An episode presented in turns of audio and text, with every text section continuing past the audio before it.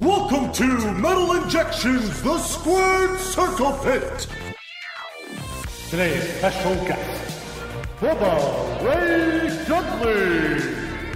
And now, here's your host, Rob Pasbani. An exciting week the world of pro wrestling. Uh, an interesting week in the world of metal. Welcome to Squared Circle Pit. A really awesome guest, Bubba Ray Dudley, moments away. My chat with Bubba Ray. And then after the chat, if you're a fan of New Japan, I'm going to talk a little bit about what's going on there. And if you're a first time listener, welcome to Squared Circle Pit.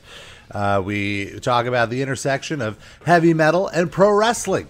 And I want to thank you for tuning in. And please uh, check out some previous episodes. We have a ton of great episodes, both with pro wrestlers and with metal musicians talking about pro wrestling. And we have uh, episodes in the archive with Kenny Omega, speaking of New Japan, Eric Bischoff, Chris Jericho. Uh, Frankie Kazarian from Ring of Honor, former WWE announcer Justin Roberts, Evolve Booker, Gabe Sapolsky. And on the metal side, we have really awesome conversations with Zakk Wylde, Mike D, Jacob Bannon of Converge, Neurosis is Scott Kelly, Andy Williams of Every Time I Die, Jamey, Jamey Jasta, Corpse Grinder, Cannibal Corpse, Corey Taylor. Lots of cool stuff. Check out the archives, metalinjection.net slash squared circle pit. I think the biggest story in wrestling this week is Daniel Bryan was finally cleared for competition. I think all signs point to a tag team match with Shane McMahon. Him and Shane McMahon, Daniel Bryan and Shane McMahon versus Kevin Owens and Sami Zayn, and I'm into it. I feel like this WrestleMania is really shaping up to be quite, quite a great event between that match I'm looking forward to, the Nakamura AJ Styles match, Charlotte and uh, Asuka is going to be good. I guess Brock and Roman Reigns, that could be interesting. There's going to be a lot of really fun matches, a lot of good stuff to look forward to at WrestleMania, which is surprisingly only two weeks away. That's crazy.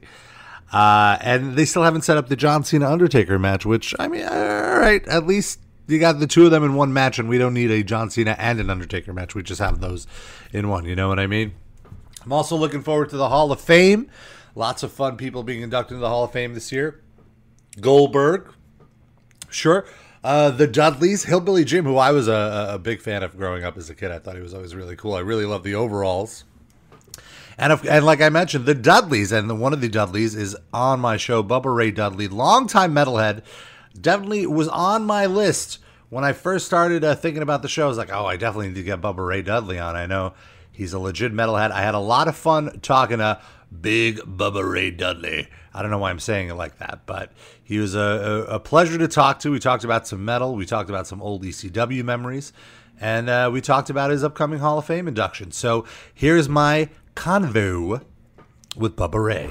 Now entering the squared circle pit, future WWE Hall of Famer, Bubba Ray Dudley. Does it feel does it feel good to, to hear that? A future Hall of Famer? Is it something you always knew would happen? well, if you're gonna announce it, you got to do it the right way, like king of the mosh pit. I mean, when you have a guy like Zakk Wylde who comes to you after he writes his first book and he says, I want you to write the chapter on how to survive the mosh pit. You got to give me a much better introduction All right, that. Let me do a let me do a, a second take then. All right, now entering the squared circle pit. Not only is he one half of the most decorated tag team in professional wrestling history, not only is he a future WWE Hall of Famer, he is the king of the mosh pit, King Bubba Ray Dudley. That that's a lot better. And let me tell you something. If you've ever seen me go, I'm like when I go to like a Pretty Boy Floyd concert or a Poison or a Cinderella show, I kick ass in the mosh pit. You bring the heat. Now, are, are you doing any? are you doing a thrash? Are you are you doing something with your arms? What are your moves? Uh, I I don't even know what I do. I just go crazy. I just I just go crazy.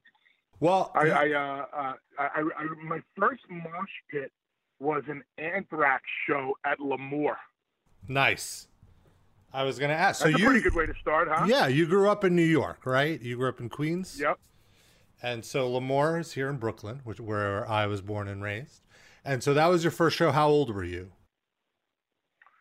I, I don't even remember. I was I was young. I had to be like uh, 15, 16. Nice.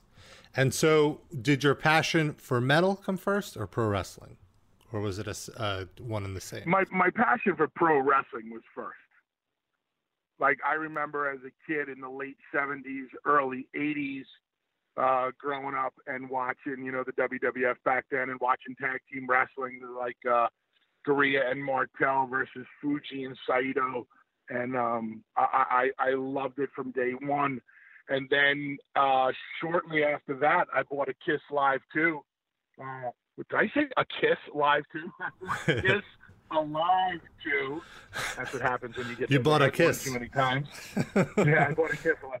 Yeah, I bought a Kiss Alive too, and that's where my love with rock and roll began. right. Like many others, though, so many other people have that same story. It's like you bought Kiss Alive too, and you opened up the uh, the double LP set, and you're just like, "Whoa, what is this?" It was the coolest thing ever. Right, like at that moment, Kiss were like the uh, the Hulk Hogan or the Bruno Sammartino of the rock world. They just they're the they're the thing that drew everybody in to to get into it. And so that Yes. was that was your gateway. So you went from Kiss, and then how did you get into the thrash stuff like Anthrax? Oh, just because it was it was going on and it was local, and you know L'Amour was the place to be. I had gone to L'Amour as a kid. I had I had been to CBGB's. Um, actually, there was a place out in Deer Park, Long Island, called Sparks. That was a cool rock and roll club. There was Awesome. also uh, Sundance in Huntington or Bayshore or something like that, where I saw a lot of cool gigs. Um, so I was uh, I, I really enjoyed going to the you know to the smaller places and seeing the bands when they came through. Yeah, and I feel New York at that time was a great place for rock. There was a great rock scene. There was a lot of stuff happening. I mean, even outside of CBGBs, there was a lot of metal stuff, like with L'Amour and, and all these other venues you're talking about. And, and they were all great places to go to. What were some of the the your most memorable local shows that you went to? Well, I think the most memorable one, uh, I, I always get the date wrong, and I don't know why I screw this up, but I was at the Ritz in 87 for Guns N' Roses. Was it 87 or 88? I'll look it up right now. I think it was 87. And that Ritz show in New York City was like one of the most memorable Guns N' Roses shows ever. And I was there. It was it was 88. that, yeah, there you go, 88. But before that even happened in like 1986, I remember being on vacation with my parents, and we did like a drive from San Francisco to San Diego, and I was so excited because we were going to spend the night in LA, and I and I begged my parents to let me go out, and I remember looking at this this uh, this poster in front of the Roxy, and Faster Pussycat and Guns N' Roses were playing, oh wow. and uh, and I and I and I got to see them before uh, you know they were anybody. This is when Axl was still teasing his hair. You saw you saw Guns N' Roses on their home turf before anyone knew who they were. That was pretty Correct. pretty wild. Yep. and uh, and I feel like that that strip, you know, it was like the the it was the underground. It was where the bands kind of broke through to the mainstream. Uh, there's no doubt. What, what what a place to go. And and any, anytime I'm back in LA, I always love uh, just head, head into that section of West Hollywood. You just give me the uh, you give me the Rainbow, you give me the Saddle Ranch, you give me the Roxy, and I and I'm pretty much good to go. And the Whisky, of course. Of course, yeah. And with the rainbow, you know, back back in the day, or up until a few years ago, you would always just see Lemmy there in his spot playing the poker machine. That was just his hang. Nobody bothered him. Everyone knew he was there. Just his spot, and that I thought was the coolest thing. Uh, seeing Lemmy at the Rainbow, it just became, you know, like not old hat because you can't say, you know, seeing Lemmy gets old, but yeah, he was always there. And uh, one of my favorite stories uh, about Lemmy is one night, myself, Lemmy, and Paul Gargano, who I'm sure you know, who is the uh, editor of Metal Edge magazine, uh, we went to go see Steel Panther at the uh, at the House of Blues out there. I'm almost positive it was Steel Panther. and Yep. it was about two o'clock in the morning, and we're filing out of the place. And me, Lemmy, and Paul Gargano are sitting on a bench outside the the House of Blues. Gargano is throwing up all over himself with his head down and like a pile of his own puke. And Lemmy just kind of looks over at me and he goes, "So, Bubba, what did you think about that second song I wrote for Triple H?" and uh, I was trying to tell I was trying to tell Lemmy in the nicest way that, um, well, you know, because I, I, I kind of like the first one better. And he goes, "It's okay, don't worry. I, I know the first one I wrote was better." so, uh, so, so getting drunk with Lemmy, talking about uh, Triple H's theme music while Gargano puked all over himself is my favorite Sunset Strip story. That's pretty. That's like one of those moments where you you find yourself outside of yourself, like, what is going on? How am I? It was a good night. And I feel like there's a lot of metalheads that are wrestling fans, which is what I found doing this podcast, interviewing a bunch of metal musicians. And on my first show, you, you brought him up, uh, I had Zakk Wylde, who I was so impressed at, like, what a big wrestling fan he was. I was completely taken aback. And he dropped your name multiple times as a very good friend. And I was curious, how did you meet Zakk Wylde? Uh, first time I met Zakk, I think was in catering at a WWE show in LA or California somewhere. I just remember walking in one day and there was Zakk, and this is early, early Black Label. So this is, you know, post uh, post Ozzy, early Black Label, where Zakk was still cleanly shaven. You know, his his his blonde hair was still flowing and beautiful, and he was smooth and pretty. But he was wearing the jeans, the boots, and you know the black label jacket. Right. So he was right in the middle of his transitional phase, you know. Um, and I I believe that he had known Austin and Jericho, and I just got introduced to him, and you know we hit it off. And you know he's such a huge wrestling fan. You know myself, you know Jericho, Austin, all big rock and roll fans. So you know we just started talking, and we always enjoyed conversating with each other. And you know he's a big sports fan. I was a big sports fan. We stayed in contact over the years. And yeah, Zakk's, you know, he's salt of the earth. He's one of the greatest guitar players, Absolutely. you know, that'll ever, ever, you know, uh, string up a fiddle. And he's just, uh, he, he, he's, uh, he's a good brother and a, and a, and a good friend. Yeah, and so you mentioned you talked to Austin and Jericho. Uh, do you have like a crew of, of, of wrestlers that you talk metal with? Do you have like a group text or whatever, and just talk about bands or songs that you hear? Actually, yes, I do have a group text with me, Jericho, and Dolph Ziggler. and Oh, we're that's like awesome. a bunch of little kids who just text about rock and roll at all times. Like we never talk about wrestling. We don't talk about anything else uh, than than rock and roll.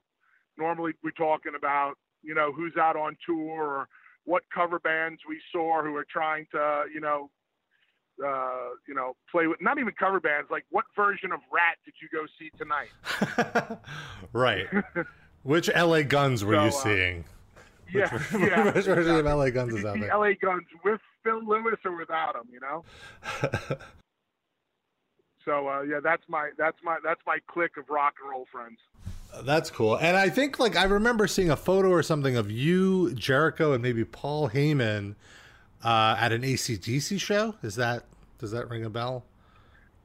Or you guys? were you yeah, guys- I was at a an A- I was at an ACDC show with some friends of mine and my girl Velvet Sky, and we were having a great time. And then all of a sudden, out of nowhere, Jericho texted me and he goes, "What section are you in?"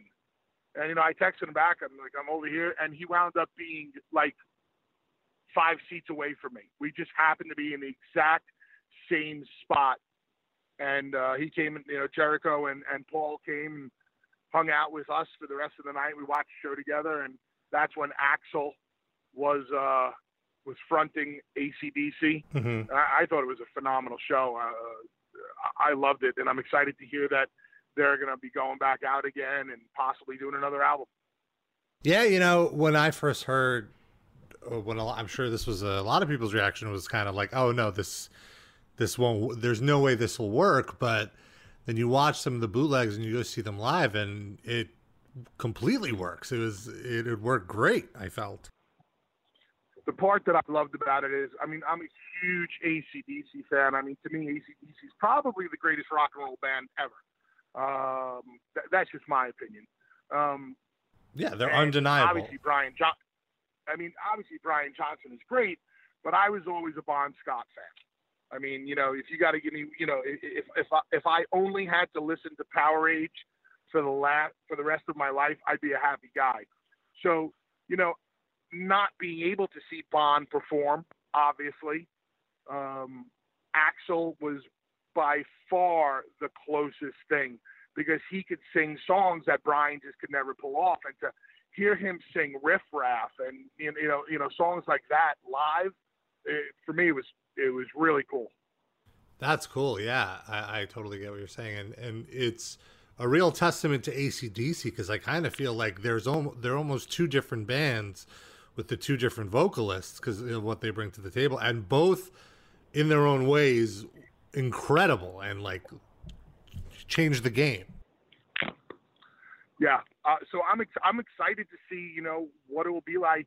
I, I'm I'm even more. I would love to be a fly on the wall talking about ACDC, no pun intended, to see the business that actually goes into this. Like, will will Angus actually collaborate with Axl, or will this just be business as usual for ACDC, where you know Angus will write everything and then uh, just hand it off to Axl and tell him you know, sing the songs that we wrote. Right, and with Axl, you know, the the guy's known for his ego, but at the same time, he has such a respect for what ACDC has done and what Angus has done that you could sort of see him being completely cool with that. And in a way, it's kind of a load off his back because he doesn't have to. Uh, he doesn't have the pressure of, of having to follow up, you know, the lyrics and the performance and everything, and he just has to worry about the vocal p- delivery. I think that's such a testament to how big of a rock and roll machine and what kind of a band ACDC really are. I mean, nobody could keep Axl in check. Not even not his his own management company, his own record company, his own bandmates. Nobody except for uh, you know Angus and the uh, the ACDC machine. I mean, they never went on late. And what amazed me about watching ACDC and Axl live was Axl knew his role. He knows that it's the Angus show. And, you know, Axl was comfortable hanging out in the background and singing the lyrics. And, you know, he came to the front of the stage when he needed to, but Axl didn't need to be, nor did it look like he wanted to be the star of the show.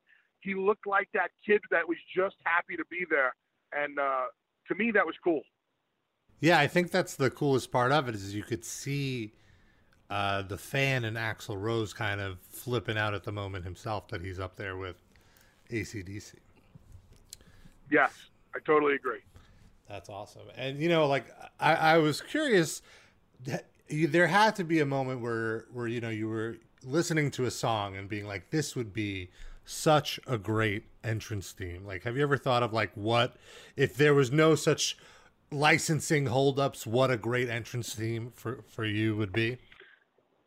I mean, there, there are so many. I mean, I mean, you could probably pick out so many different ACDC riffs, but I think if you just took the if you just take the beginning of Dirty Deeds and loop it, it's it's incredible entrance music. Yeah, that's. that's I mean, true. how do you how do you not get up on your feet and pump your fists, you know, to the opening riffs of Dirty Deeds?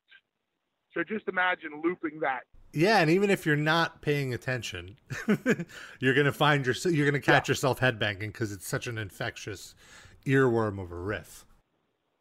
And, and, one of the best opening songs that I ever heard ACDC perform, and I believe this is off of uh, the live version of "If You Want Blood," um, was Riff Raff live. I mean, they mm-hmm. hit the stage and they just sound so incredible. And that first song just grabs you by the throat and they never let you go. And, uh, you know, that's the thing about ACDC. Sometimes I hear they, their songs from 40 years ago and I feel like I'm listening it to the, for the first time. I, I just never get you know never get bored of listening to them. Yeah, you just get caught up in the in the movement of the song, and you're just right back in it.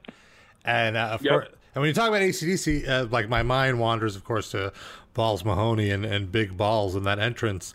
And one thing I feel that ECW probably doesn't get credit for is uh, how many people it exposed to like really good hard rock and heavy metal because the entrances were all really, really great songs. And it was such a, like ECW was like the heavy metal of pro wrestling. It was like the under. It was like the like the ECW arena. I feel was akin to L'Amour, in that it was just this you know place where you had to know about it to know that this was the show. music was such an integral part of ECW, and Paul had a a big set of balls for just using the songs and never getting permission for it. I mean, you know, every year we would do a show called Nove- uh, the November to Remember, and he would make his own video packages to sum up our storylines to the actual video of November Rain That's right. um, and you know, think think of Sandman's music, some of the most you know memorable entrance music in the history of pro wrestling. You know, Enter Sandman. Uh, the Dudleys used to use Highway to Hell. Uh, Shane Douglas, uh, Bam Bam Bigelow used to use The Zoo by the Scorpions.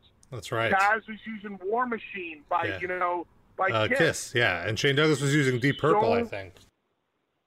Yeah, I mean, so many great songs from so many great hard rock and metal bands, and it, the music was so important to ECW. And, and until today, I, I think entrance music is, you know, incredibly important because it primes the people for what they're about to see. And you know, um, when me and Devon were in, were in WWE, I got to uh, uh, we got to use Powerman 5000 song hmm Bombshell Right. which uh, was was a, was a pretty cool song, and got those people up and uh, pumping their fists. So, Yeah, and it was the perfect song for you. yeah, for you guys, it really spoke to your characters, and I feel like with the entrance music, like it's the first, the first few bars are what really make a great entrance song because as soon as you recognize what's happening, people are going to go nuts and, and react really big, as opposed to if it's a From the moment from the moment you hear it, whether it's music or whether it's a sound, there's no there's like no, no more memorable uh, sound than Austin's glass breaking. Right. And you know, it, it- it's just the shattering of the glass, but it almost feels like the first note to a song. You hear it, and you're immediately on your feet. Right. Yeah, the crowd is on their feet before the first riff already because they already know what's what's happening. And with you guys, you had the like the bomb explosion, and uh, and then the the pyro going off, and it, it, it was immediately people people knew what was up.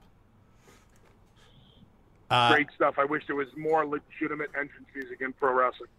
I always ha- uh, have this thing of like a wrestling show and a metal concert are, are, are kind of paced the same way, uh, where you kind of put you you know something really exciting up front, slow it down a little, and then bring everyone back up at the end with like the big stuff. I feel like that's a great concert and that's a great wrestling show. Would you would you agree with this theory of mine? I, I do. I just don't agree with the slowing down. Um, I, I, I don't like a, a rock and roll show or a wrestling show to ever slow down. I believe from the minute you open a show, Mhm. you press the gas pedal as hard as you can and you keep going until you, you know, you can't go no more. And I, I don't, I, I don't like having those dips and lulls. I don't ever want to have a dip or a lull in my match, and I and I don't want it in my rock and roll concert.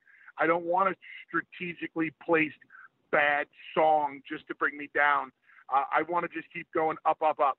You don't want like a, a, power ballad thrown in there to slow things down a little bit. Not unless that power ballad can keep me going as, as much as the hard rockers.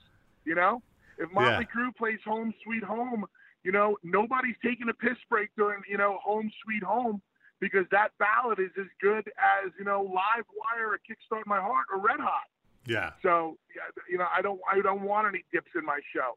And you know, I, me and Devon used to pattern our wrestling matches um, after a Kiss concert. We tried to open up with Detroit Rock City, go into Shout It Out Loud, and finish with Rock and Roll All Night every single night we performed.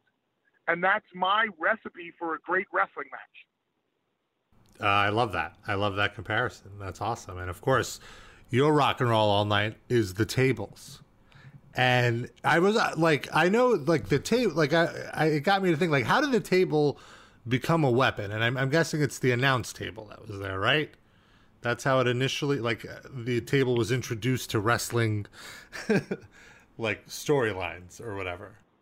Well, the first time I believe that uh, a table was actually used is when we saw Terry Funk pile drive Ric Flair on top of a table at an NWA show back in the day. Yeah.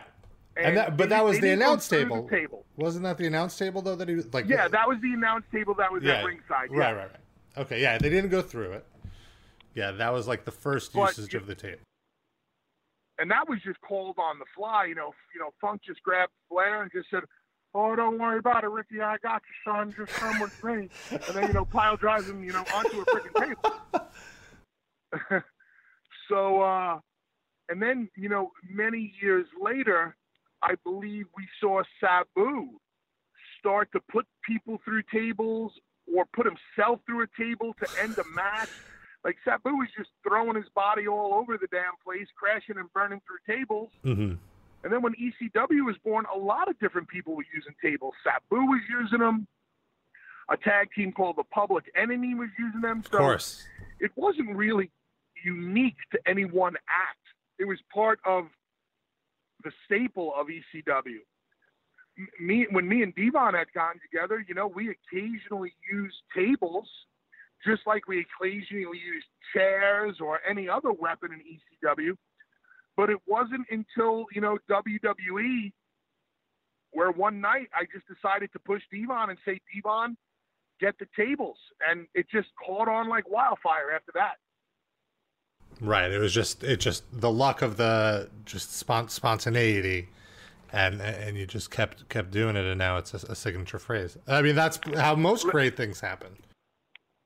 Listen, Devon, get the tables was off the top of my head, just like Austin three sixteen means I just whooped your ass. Like it was off the top of Steve's head. Right. There was no planning going into those lines. And it's crazy now 20 years later i feel tables are like the most popular weapon that wrestlers can use. It could be a I, I could be watching like a crazy weapons match. They got chairs the kendo sticks everything. Even a- after they're throwing everything around people then still are chanting we want tables no matter what.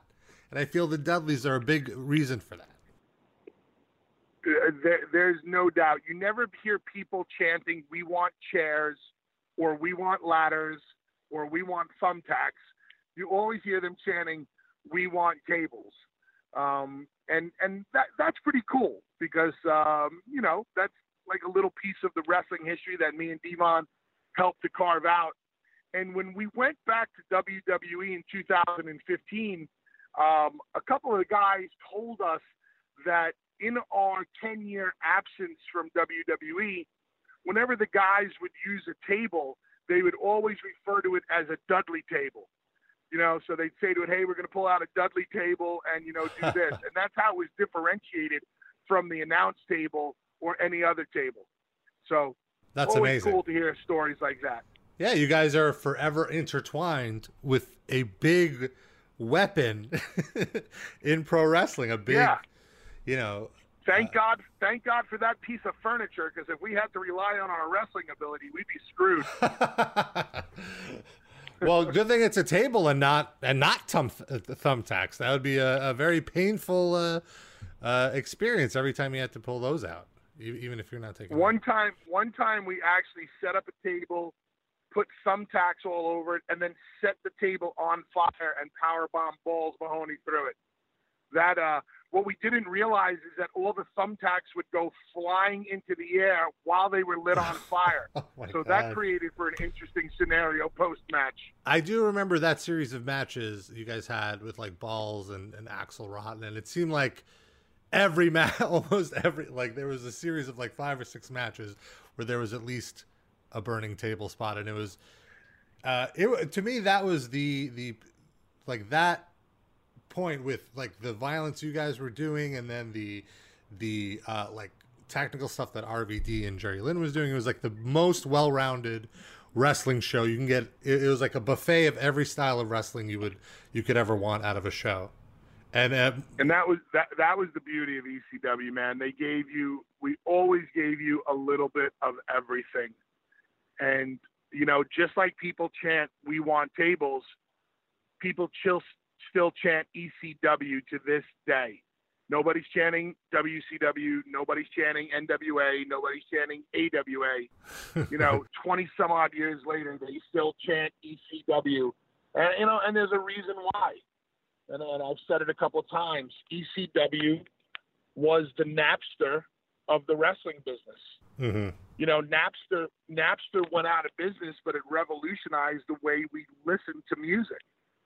ECW went out of business, but it revolutionized professional wrestling and brought you this adult oriented, in your face brand of pro wrestling that slowly turned into the Attitude Era.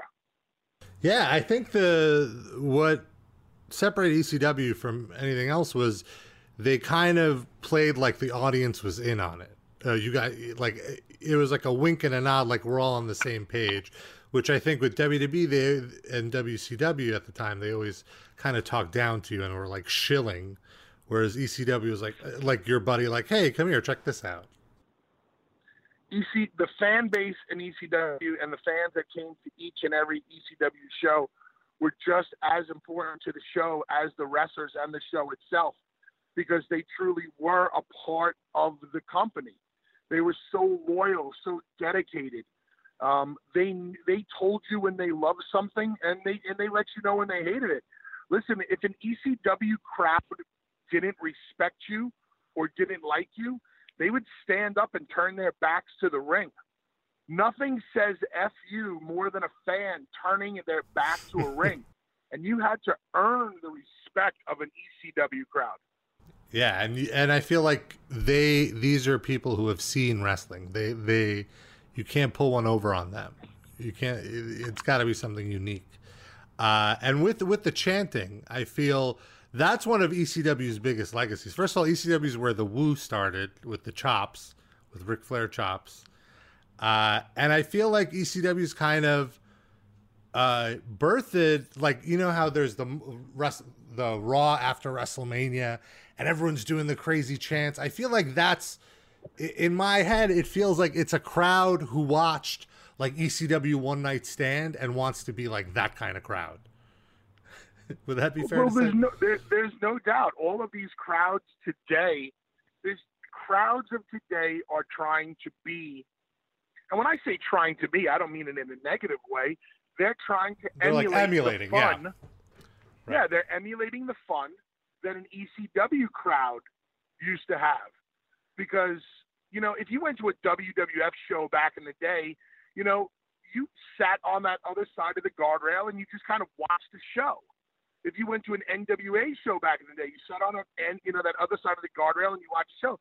The EC uh, ECW show, you know, you felt like you were a part of the action, and I'm very proud to say that many a night people jumped over those guardrails to try to get at me and Devon, and we knocked them the fuck out. See, it's like you wore many hats because not only were you a, a, professional wrestler, I know you were involved a little bit with the behind the scenes stuff of like organizing the shows, but you were also like an insult comedian most nights. uh, uh, really getting to some I, of these I, I, insults. Insults, yes. Comedy, I don't know about that. well, it was funny to be, to the people watching at home, not necessarily to the people in the crowd. yes, that's true. and uh, but I thought like that was the interesting part of ECW too was that if you if you wanted to put in the effort, you could kind of like I'm sure you got quite an education on uh, behind the scenes of putting on a show and just promoting a show and that that's the same if it's wrestling or, or music. That's just like putting on entertainment. Yeah i give paul all the credit in the world because at one point when Tod Gordon had left the company uh, there was a huge void to fill you know Paul didn't have anybody booking the towns or, you know, getting the buildings or taking care of all of the responsibilities that Tod had. And I kind of told Paul, hey, man, I'll do it. And he goes, well, what experience do you have? I go, none. I said, but I know I can pull it off. So, you know, I'm proud to say that I was the guy, you know, who was, you know, putting the dates together and booking the towns and negotiating the buildings and anything that went on with ECW from like 97, late 97 to 90, late 99 when it came to the product other than the booking of the show or the merchandising was all of my responsibility. And I got a hell of an education outside of the ring, which, you know, I can take with me to this day. And, you know, when my in ring career is, you know, over, which it basically is now, I'm, you know, utilizing those talents to help out other companies such as a Ring of Honor. That's awesome. Yeah. So like that's a lot of responsibilities that you would find in the metal world as well. Like it sounds like you were the booking agent, the tour manager, just all the logistical stuff, and and that's great that uh, it's something you can keep doing when when you're not in the ring. I think that's awesome. Yes, and um, and it, it's an also it's a great way to continue to earn a living in the wrestling business despite not being in the ring anymore. And if, if t- you, you touched on it earlier a little bit, but I want to ask you what it was like to be a part of what I consider the most metal moment in professional wrestling history, which was the one night stand at Hammerstein, where uh, Sandman came out to Metallica, and it, and bless Vince McMahon for paying for the pay per view rights for Enter Sandman, uh, and you couldn't even hear the song because every person in the crowd was singing Enter Sandman and it was it was such a moment. Um the backstory to that is pretty interesting. In 2004, maybe late 2004, me and my big fat friend Tommy Dreamer were driving down the road and I remember saying to him, I go, Tommy, I would give my left nut to be standing in the middle of the ring again just to hear Sandman's entrance play one more time. Because me and Devon would, you know, back in the day, we'd go out there and rile the people up, and then Tommy and the Sandman would hit the ring to enter Sandman, and you know, the the, the shit was on.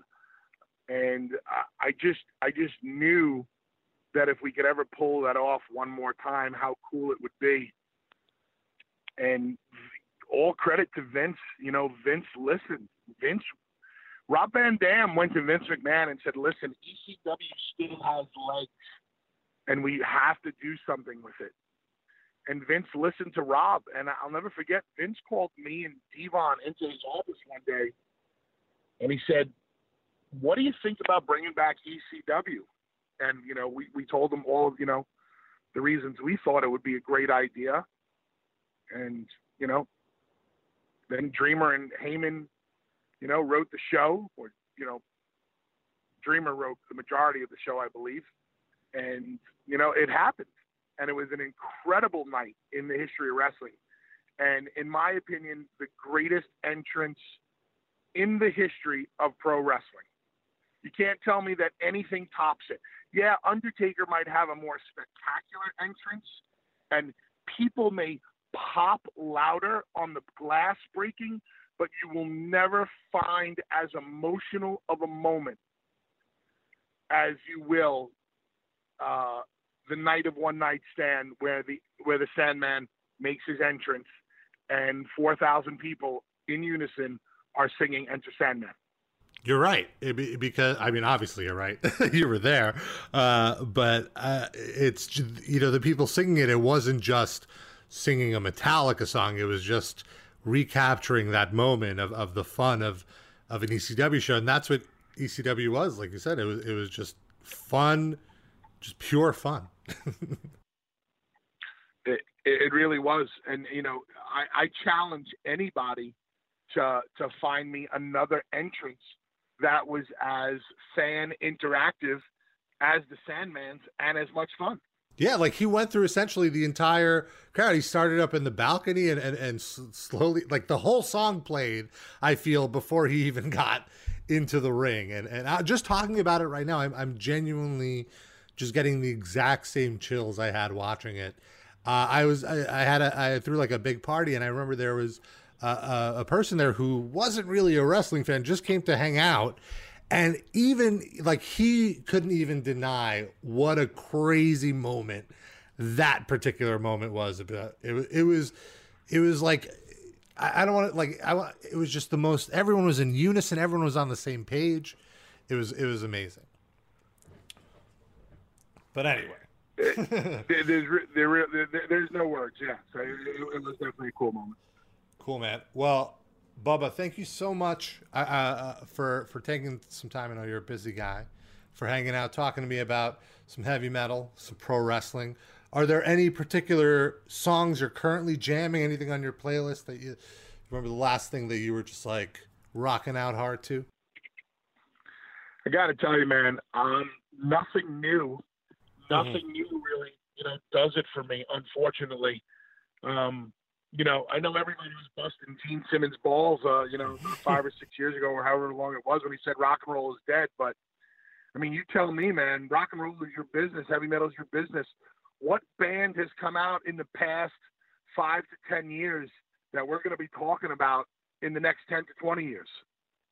Uh, that's a great question, and I think the the thing is, I don't think there will ever be a band that can get that big where everybody's talking about them, but there's I feel like there will like the last few big bands I talk about this with my friends all the time. It's like who are they? Like who are the who who's like the next Metallica and even that you think like is it Slipknot? Is it Avenged Sevenfold? Even those bands, they've been around now for 20 years and they're never going to get that big. So I don't know who's the next big band, but if you do a little digging, there's plenty of small bands. yeah, but you know, but but but small, you know, like I said earlier, you know, sometimes uh, you know I'll put on uh, you know a, a, an ACDC song, you know, like if you want blood or you know Sin City, you know, songs from so long ago that I feel like it's the first time I'm hearing them, and I, I can't tell you the last time I listened to new music that really really drove me the way an ACDC song or a Motley Crue song or a Kiss song or a Metallica song or a Pantera song does. Mm-hmm. And I'm begging for somebody or a Guns N' Roses song. You know, the, the list goes on and on. I mean, when who is the next Van? You know, Eddie Van Halen. Where is the next Zakk Wylde? Where's the next Tommy Lee? Where's the next David Lee Roth? Where's the next Kiss? Where's the next entertaining band? You know, yeah. Where, where's the next rock and roll show coming from? There's a absolute shortage of rock and roll bands. I'll absolutely agree with you there. Just hard rock bands to bring people into the scene to like explore and get into the heavier stuff, which won't ever hit the mainstream like a great hard rock band would. And and that's that's what I think Gene meant when he said rock and roll is dead. I think what he was trying to say is there's nobody to pick up where we're going to leave off because when you think about it, when Motley's done like they are, and Kiss is done, and Metallica's done, and Van Halen's done, and Ozzy's done. I mean, these guys are all in their 60s and their 70s when when when ACDC's done. Who's taking over? Yeah, I don't know. yeah, nobody. You know, so exactly, and that's the sad part. That's why I continue to listen to the same songs I've been listening to on my you know, on my iPod, my friends always they bust my balls. They go, you know, you got your top 24 songs and that's all you listen to.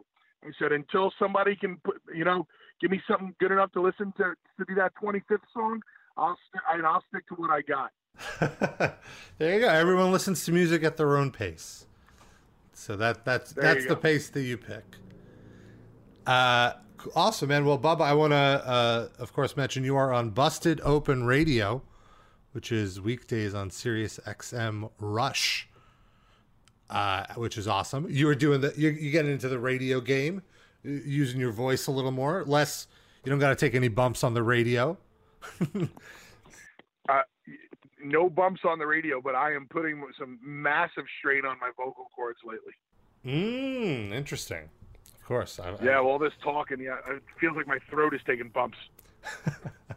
and of course, the WWE Hall of Fame. Huge congratulations, much deserved for yourself and Devon. And the Hall of Fame is always one of the best nights of the year when everyone just has some fun. It's another very fun night. Uh, it it definitely is, and you know people, um, you know people are really excited for me and Devon, and you know we appreciate that, and you know me and Devon in our own right, we're you know we're, we're excited. I think I'm excited for different reasons. You know we have been here talking a little bit about ECW, and I'm most proud of the fact that me and Devon are the first original ECW act to be inducted into the WWE Hall of Fame. And I'm also really proud of the fact that at the end of the day, me and Devon did it, you know, our way. You know, there's two versions of the song My Way. There's the Frank Sinatra version and there's the uh, Sid Vicious and the Sex Pistols version. and, I, you know, right. me and Devon definitely did it the Sid Vicious and the Sex Pistols version way. Um, me and Devon were never supposed to be successful, but we knew we had something special the first night we ever stepped in a ring together and um, we went out there and we truly did it our way and proud to say that we conquered the world of tag team wrestling and much like gene said rock and roll is that me and devon are waiting for the next tag team to come around and even remotely challenge the, the, the lineage of tag team championships that we have won all over the world. Mm. and i don't say that out of ego. I say that out of fact. And that is a challenge. I'm sure uh, a team like the Young Bucks might might dispute that challenge, but they still have some catching up to do. Dispute, they can't dispute shit. Um, but um, if there's one team on the planet right now that I really enjoy watching, it's the Bucks because I've seen them evolve to these two little scared little kids who were terrified to even say hello to you to you know the best tag team on the planet today who are doing it their way and that's, that's right. why I'm I, am i am happy for them and why I'm proud of them because they are staying true to themselves. They're doing it their way.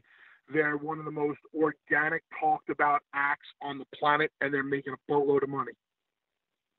One final question before I let you go. What is the ultimate dream opponent for the Dudleys? Uh, it's easy. I've been asked that question a million times. You really aren't, you know, like. All right, let me try. A, a modern, a modern. you're gonna say. I know what you're gonna say. You're gonna say the Road Warriors. Right? Well, yeah, that's the that's the match that everybody you know would have liked to have seen happen: the Dudleys yeah. versus the Road Warriors. I can tell you right now, it would not have been nearly as good as the Dudleys versus the Hardys, or the Dudleys versus Edge and Christian, or you know any of the other teams we worked with.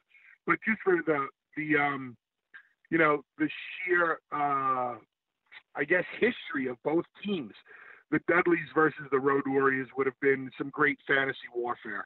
And, and me and Devon admit to this day, the Road Warriors are the greatest tag team of all time. There, there's no doubt about it. Uh, me and Devon are the most successful tag team of all time. We're the most decorated tag team of, of all time. And we have the greatest tag team finishing move of all time in the Dudley Death Drop. But the Road Warriors were the greatest because the Road Warriors could main event every town every night and sell the place out. And that's what made them the greatest. And also because their entrance theme was Black Sabbath, Iron Man. All ties together. How bad? the most, probably, probably the most badass entrance music ever. Absolutely. Absolutely. Without question. Awesome. Well, this was great. Bubba, thank you again so much. Congratulations on all the accolades. And uh, I look forward to hearing more of your voice, your your wonderful, charming voice on, on Busted Open Radio. The, the smooth, sultry sounds of my sandpapery voice. all right. Have a great one, man. Thank you so much. Thanks, that, man. that was awesome. That was awesome. That was awesome. Thank you, Bubba Ray Dudley, for hanging out on Squared Circle Pit. And uh, this is a great weekend for pro wrestling. I have to say, if you haven't watched New Japan and and are thinking about, hey, you know, I'd really like to jump in and see what all the hype is about. Tomorrow night, Sunday night, AXS TV. Strong Style Evolved. It's going to be a, special New Japan show. I think it's about three hours. There's going to be a ton of awesome matches. And the, the main event is the Golden Lovers, Kenny Omega, Kota Ibushi versus Young Bucks. It's going to be ridiculous. Highly recommend checking out the show. It's on AXS. Jim Ross, Josh Barnett are going to be calling it. And New Japan has been on fire lately. I've been watching New Japan Cup it's their annual spring tournament, and the winner of the New Japan Cup every year gets a world title shot. And there were a ton of great matches. In the first round, I thought Michael Elgin versus Ishii was insane. It was like a 90s All Japan type of match. Uh, all of Ibushi's matches were great. Ibushi had the best match I've ever seen Yoshihashi in.